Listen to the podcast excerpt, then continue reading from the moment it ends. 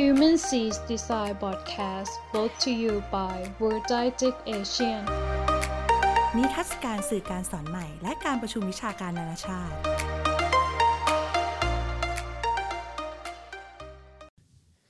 สวัสดีครับยินดีต้อนรับสู่ Human Seeds Design Podcast อีกครั้งนะครับคุณอยู่กับสกลธีระวรัญยูครับแล้วก็วันนี้เป็นวันเสาร์ที่18มกราคมนะครับ2020นะครับเรามารีวิวกันต่อนะฮะเรื่องของคู่มือสร้างนวัตกรเปลี่ยนโลกนะครับครั้งที่แล้วเนี่ยเราได้คุยเกี่ยวกับเรื่องของนวัตกร5คนนะครับที่เป็นกรณีศึกษาซึ่งก็เก่งๆทั้งนั้นนะครับแต่ว่าวันนี้เนี่ยเราจะมาคุยเรื่องนวัตกรทางสังคมนะครับเพราะว่าวันนี้เนี่ยผมก็รู้สึกว่าทำไมมันฝุ่นมันเยอะแล้วใครจะเป็นคนที่สามารถเปลี่ยนแปลงปัญหาทางสังคมได้บ้างนะเรื่องวันนี้อาจจะตอบโจทย์ของท่านนะครับการสร้างนวัตกรทางสังคมเนี่ยในครั้งที่แล้วเนี่ยเราพูดถึงนวัตกรสเต็มทั้ง5คนเนี่ยซึ่งมีความโดดเด่นนะฮะแต่ว่าในครึ่งเล่มของตรงนี้เราจะพูดถึงนวัตกรสังคมบางคนก็ทางแบบอาจจะมาเรียนไม่เก่งบ้างนะครับ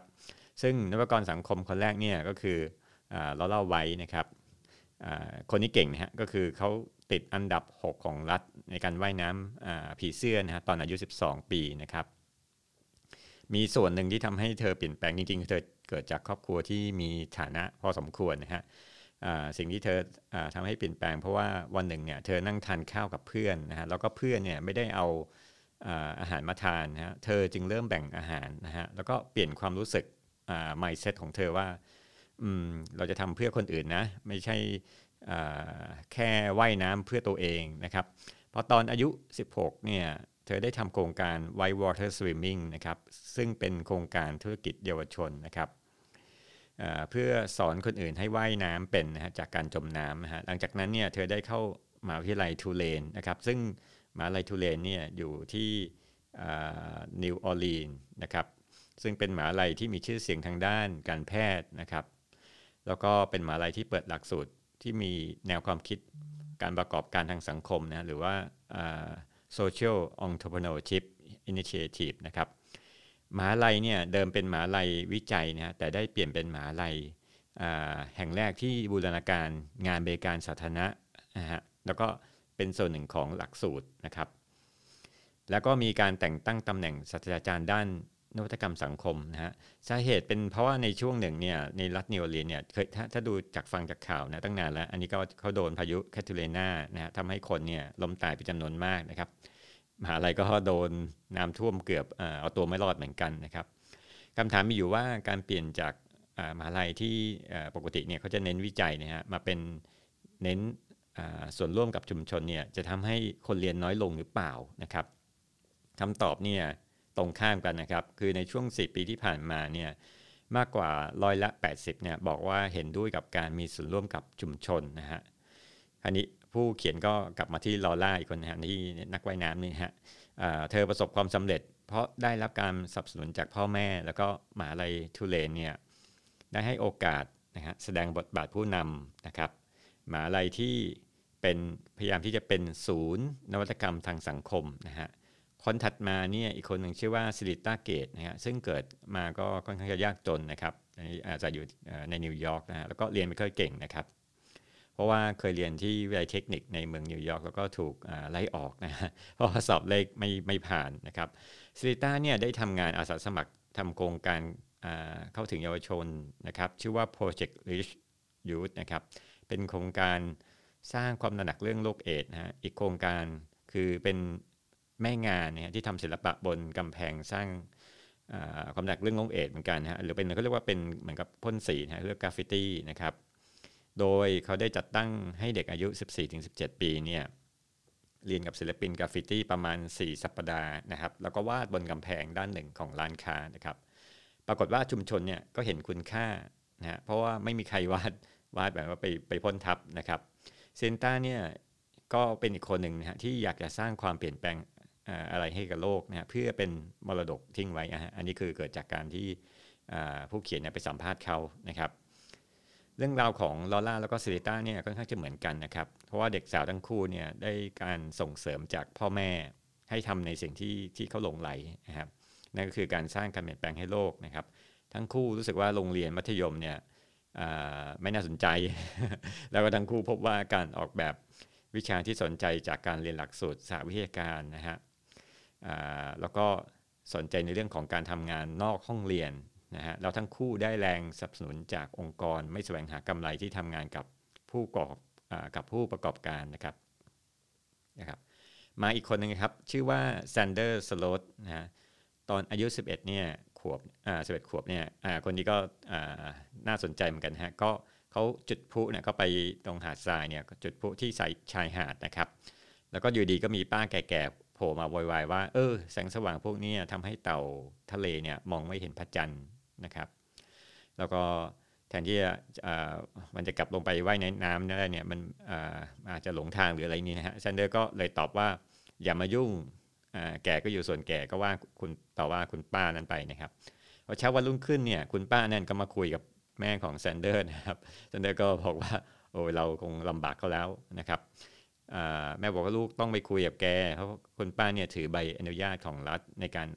อนุรักษ์เต่าทะเลบนชายหาดละแวกนี้นะครับป้าเขาเนี่ยก็เล่าเรื่องเต่าว่าทะเลว่ากำลังเนี่ยกำลังจะสูญพันธุ์นะครับแซนเดอร์ถามว่าเขาจะช่วยปกป้องเต่าทะเลได้อย่างไรนะครับป้าก็ถามแซนเดอร์ว่ามีเยาวชนไม่กี่คนหรอกที่ลุกขึ้นมาเพื่อปกป้องทะเลนะครับเต่าทะเลนะครับแซนเดอร์กับเพื่อนชื่อลินดาเนี่ยก็มีเขาเรียกว่าได้ขอทุนโครงการสำหรับเด็กนะฮะจากมูลนิธิเวนิสนะครับแล้วก็ได้เงินประมาณ 1,200 ดอลลาร์ซึ่งถือว่าเยอะทีเดียวเลยนะครับแล้วก็เขาก็ทำตัว PowerPoint นะแล้วขอยืมจอ LCD จากที่ทำงานพ่อนะครับแล้วก็ทำชุดอธิบายกายวิภาคของเต่าทะเลให้เด็กนะครับเขาได้โทรหาครูหลายคนนะฮะตอนแรกก็เขาก็คิดว่าครูเขาคงไม่สนใจมึงเพราะว่าเขาเป็นไม่ใช่เด็กที่ดีเด่นแล้วก็ไม่ค่อยมีครูคนไหนเนี่ยชอบเขานะครับแต่ครูก็ในที่สุดเนี่ยแต่ว่าครูเนี่ยชอบการบรรยายนะครับเพราะว่าเด็กอายุ11ขวบเนี่ย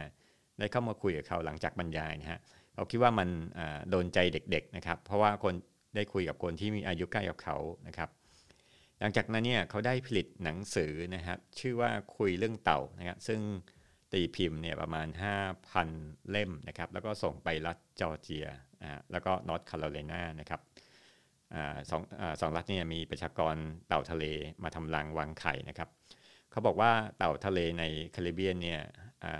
อีกที่หนึ่งนะครับยิ่งใกล้สูญพันธุ์นะครับเขาได้รับเชิญไปบรรยายในงานสัมมนาวิชาการเต่านานาชาติที่อินเดียด้วยนะครับแล้วก็ตอนนี้ก็ได้แปลหนังสือเป็นภาษาถิ่นของอินเดียอีก2ภาษานะครับซึ่งเขาระดมทุนได้ประมาณ 250,000 ดอลลาร์นะครับนอกจากนี้เนี่ยแซนเดอร์ได้รางวัลระดับเยาวชนอีกมากมายแล้วก็ได้มีการสัมภาษณ์ครูของแซนเดอร์ชื่อว่าลินดานะครับ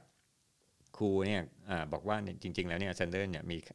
ลักษณะอาการคล้ายๆกับเด็กสมาธิสั้นนะครับเพราะว่าแซนเดอร์เนี่ยลุกขึ้นมาแล้วก็เดินทั่วห้องนะครับมีความคิดมากมายเต็มไปหมดนะครับเขามักมีความคิดที่ตัวเองตื่นเต้นนะครับแต่ครูกลับมองตรงข้ามว่าจริงๆแล้วแซนเดอร์เนี่ยไม่ใช่สมาธิสั้นนะเด็กพวกนี้เนี่ยเป็นเด็กที่สอนแล้วน่าตื่นเต้นที่สุดนะครับส่วนหนึ่งที่ผู้เขียนบอกตอนสัมภาษณ์กับนักธุรกรรมนักวิทยากรว่าเป้าหมายเนี่ยจริงๆเนี่ยเป้าหมายไม่ได้พูดถึงเรื่องของทั้งหมดเนี่ยที่สัมภาษณ์มา 2-3 คนเนี่ยไม่ได้พูดถึงเรื่องเงินกับชื่อเสียงนะครับแต่คนที่สัมภาษณ์ส่วนใหญ่เนี่ยต้องการสร้างความเปลี่ยนแปลงในสังคมนะครับคราวนี้ก็มาถึงบทของการสร้างนวัตกรรมการเรียนรู้เนี่ยผู้เขียนยกตัวอย่างวิทยาลัยโอลินนะครับโอลินเป็นวิทยาลัยวิศวกรรมระดับปริญญาตรีขนาดเล็กในรัฐแมสซาชูเซตส์ซึ่งมีนักศึกษา310คนนะครับแล้วก็มีผู้หญิงประมาณ145นะครับอันนี้เนี่ยพอดีผมเคยไปดูงานที่วิทยาลัยนี้แล้วนะครับประมาณเกือบ8ปีที่แล้วนะครับโอลินเนี่ยเคยมอบเงินทุน460ล้านดอลลาร์สหรัฐนะครับโดยที่ว่าโอลินเนี่ยมีวิธีการสอนที่ให้นักศึกษาเนี่ยมีความคิดริเริ่มสร้างสรรค์นะครับดร.มิลเลอร์เนี่ยซึ่งเป็นผู้อำนวยการปัจจุบันเนี่ยได้เล่าว่าทุกวันนี้เนี่ยสิ่งสำคัญเนี่ยไม่ได้อยู่ที่ว่าคุณรู้อะไรนะครับแต่คือการตั้งคำถามที่ถูกต้องต่างหากนะครับโอลินเนี่ยจะมีวิธีการเรียนการสอนที่เป็นลักษณะคือเขาจะทำงานเป็นกลุ่มนะครับมากกว่าทำงานเดี่ยวแล้วก็มีการ สอนความเป็นผู้ประกอบการนะครับแล้วก็ในตอนปี4เนี่ยจะต้องทำโครงงานบูรณาการหรือที่เขาเรียกว่า Capstone Project นะก่อนที่จะจบนะครับตัวอย่างของโครงงานในช่วงแรกก็คือการออกแบบของที่กระโดดได้นะครับหรือสร้างของเล่นที่ว่ายน้ำได้โดยอ้างอิงจากสัตว์น้ำนะครับอันนี้คือหมายว่าเขาเรียนแบบสัตว์การเคลื่อนไหวของสัตว์นะครับคล้ายๆก็เรียกว่าไบโอมิมิกนะครับของแมลงหรือสัตว์นะครับนักศึกษาโอลินบอกว่ากลุ่มวิชาศาสตร์วิทยาการเนี่ยทำให้เขามองปัญหาในหลายแง่มุมนะครับซึ่งนักศึกษาก็บางทีเขาก็กังวลกันว่าเอ๊ะเขาอาจจะไม่ใช่วิศวกรเขาเลยนะแบบลึกๆนะครับอย่างเช่นวิศวกรรมสิ่งแวดล้อมนะครับอาจจะไม่ได้เรียนเรื่องของเอกของการปกครองหรือว่าไม่ได้ตรงสาขาใดสาขาหนึ่งเพราะว่ามันเป็นสหวิทยาการนะครับแต่จริงๆแล้วเนี่ยสถิติของนักศึกษาที่จบจากโอลินมาเนี่ยผู้ว่าการบอกว่าไม่จำเป็นเลยฮะที่ต้องสอนเพิ่มเหมือนเขามีประสบการณ์มาแล้ว 3-4 ปีนะครับสิ่งที่นักศึกษาโอลินประทับใจในประสบการณ์การเรียนการสอนคือว่าเรื่องของการตื่นเต้นในการร่วมเพราะโอกาสในการทำงานร่วมกับคนอื่นนะครับอันนี้ผมก็ไม่แน่ใจครับในเมืองไทยนี่อาจจะตรงข้ามกันที่ว่าเวลาทำงานร่วมกันแล้วรู้สึกว่าเราไม่อยากนักศึกษาไม่อยากทำงานร่วมกับคนอื่นนะแต่ของฝรั่งนี่เขาโอ้โหเขารู้สึกเพราะว่าเขาจะเจอคนที่มีความคิดใหม่ๆนะครับแล้วก็เข้าใจเรื่องการทำงานเป็นทีมนะครับซึ่งไม่ใช่เฉพาะทีมนักศึกษาเท่านั้นอาจารย์ก็ทำงานเป็นทีมเหมือนกันนะฮะตัวอย่างก็คือว่าตอนที่ผมไปดูเนี่ยก็จะมีอาจารย์สายวิชาประวัติศาสตร์ศิลปะนะครับกับสอนร่วมกับวิชาวัสดุศาสตร์เนี่ยเขาก็สอนแบบเหมือนกับโคทิชชิ่งนะครับคนหนึ่งก็ยกตัวอย่างว่าสมมติเป็นเรื่องของแจกันซึ่งใช้ในประวัติศาสตร์เนี่ยอีกคนหนึ่งก็เขาใช้วัสดุเหล็กหรือวัสดุที่เป็นทำมาจากอะไรนะครับเพราะฉะนั้นเนี่ยเขาก็จะโยนการสอนไปโยนการสอนมานะครับระหว่างประวัติศาสตร์กับวัสดุก็อาจจะมีการทดสอบวัสดุด้วยนะครับอันนี้ก็คือเน้นการศึกษาที่ผสมระหว่างมนุษยศาสตร์แล้วก็วิทยาศาสตร์เข้าด้วยกันนะครับทางโอลินเนี่ยจริงๆก็จะมีวิชาอื่นๆนะฮะเช่นวิชาที่ไปผสมผสานกันนะฮะเช่นใช้ Design Thinking หรือ Human Center Design นะครับทำให้วิชาผสมกันนะฮะโดยที่นักศึกษาเนี่ยไม่จำเป็นจะต้องเลือกอย่างใดอย่างหนึ่งก็คือพูดง่ายๆคือว่าทุกคนเรียนเหมือนกันหมดนะฮะก็คือต้องไปเรียนทางศิลปศาสตร์กับวิศวกรรมหรือว่าวิทยาศาสตร์เข้าด้วยกันนะครับถ้าสุดง่ายๆคือสอนคนให้มากที่สุดเท่าที่จะมากได้นะเพื่อให้ใช้สมองทั้งสองฝั่งนะฮะก็คือเรื่องของความคิดเชิงสร้างสรรค์กับทางเหตุผลนะครับการสอนเน้นโครงการที่จะต้องลองผิดลองถูกนะครับความล้มเหลวเป็นส่วนสำคัญในการแก้ปัญหานะครับบางทีเนี่ยอาจารย์ก็กลัวว่าเดี๋ยวเด็กจะล้มเหลวเดี๋ยวทำตรงนั้นไม่ได้ตรงนี้ไม่ได้นะจริงๆมันไม่ใช่นะคือของฝรั่งนี่เขาจะมองว่าถ้าเขาผิดพลาดเนี่ยเขาสามารถที่จะกลับมาแก้ปัญหาได้เร็วนะฮะแต่ถ้าผิดพลาดช้าเนี่ยทำไปจนจบโปรเจกต์โครงการปรากฏว่าครูบอกว่าได้ F อย่างเนี้ยมันก็จะทำให้เขาล้มเหลวได้รู้สึกว่าล้มเหลวได้ช้านะครับคราวนี้เนี่ยความล้มเหลวเนี่ยเป็นส่วนสำคัญในการแก้ปัญหานะครับนักศึกษาเขาไม่คิดว่ามันเป็นความผิดพลาดนะฮะแต่เป็นการทำซ้ำแทนนะครับโหอันนี้ดีมากเลยนะครับข้อสังเกต3ประการของวิทยาลัยโอลินนะครับอันที่1มหาลัยสนับสนุนให้นักศึกษาเลือกวิชาเอกได้เองนะครับอันที่2เน้นการลงมือทำบังคับให้นักศึกษาสร้างผลิตภัณฑ์ก่อนจบนะก็คือพวกแคปสโตนนะครับแต่ว่าในระหว่างทางเนี่ยเขาก็ทำงานเป็นทีมในแต่ละวิชาก็จะมีโปรเจกต์ต่างๆด้วยกันนะครับแล้วก็ข้อที่3อาจารย์ที่โอลินพยายามปล่อยบังเหียนในชั้นเรียนนะเพื่อให้นักศึกษาเป็นผู้นำการเรียนนะครับแล้วก็ในตัวของโอลินเนี่ยก็เป็นจริงๆเป็นวิทยาลัยเล็กๆถ้าไปดูเนี่ยผมไปดูแล้วมันก็มีห้องเรียนนะที่เขาใช้ทำอย่างเรื่องของ Human Center Design หรือ Empathy เนี่ยเขาก็มีการผสมระหว่างก็คือให้นักศึกษาไป observation ไปดูแล้วก็มีวิธีการไปดูผู้ใช้เป็นยังไงนะครับแล้วก็ใช้ Post-it Note ปะก็จะเห็นว่าในห้องเนี่ยมี Post-it Note เต็มไปหมดเลยนะครับอีกส่วนหนึ่งคือเรื่องของการ recruitment เด็กเนี่ยเขาก็จะไป recruit โดยที่ว่าให้เด็กเนี่ยมาอยู่ในแคมป์ประมาณถ้าจำไม่ผิดก็ประมาณ2วันนะครับก็คือมาดูว่าเขาทำงานเป็นทีมหรือเปล่านะถ้าเป็นทีมเนี่ยก็ สามารถที่เข้ามาเรียนได้นะครับปรากฏการณ์ที่ฟินแลนด์มาอีกบทหนึ่งนะครับมันได้มีโรงเรียนธุรกิจแห่งใหม่นะครับในฟินแลนด์ได้สร้างนวัตกรรมการเรียนรู้ให้กับผู้นำธุรกิจในอนาคตนะครับมีหลักสูตรที่ไม่มีการเรียนการสอนห้องเรียนหรืออาจารย์นะครับนักศึกษาได้รับเข้าเรียนเป็นทีมแล้วก็ทุกทีมทำงานในลักษณะสหกรณ์อิสระนะครับที่ลงมือทำโครงงานครับซึ่งเป็นเหมือนกับเปรียบเทียบเหมือนในชีวิตจริงนะครับเวลา 3-5 ปีนะครับแล้วก็ร้อยละ 37% ของนักศึกษาเริ่มทำธุรกิจของตนเองภายใน 6 เดือนหลังเรียนจบนะครับการศึกษาของฟินแลนด์เนี่ยจริงๆอยู่จริงๆมันต้องมีอีกเล่มนึงนะครับเขาบอกว่าอยู่นอกเหนือ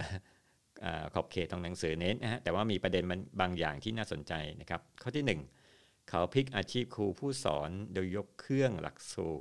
สูตรนะฮะเตรียมความพร้อมครูใหม่ทั้งหมดนะครับ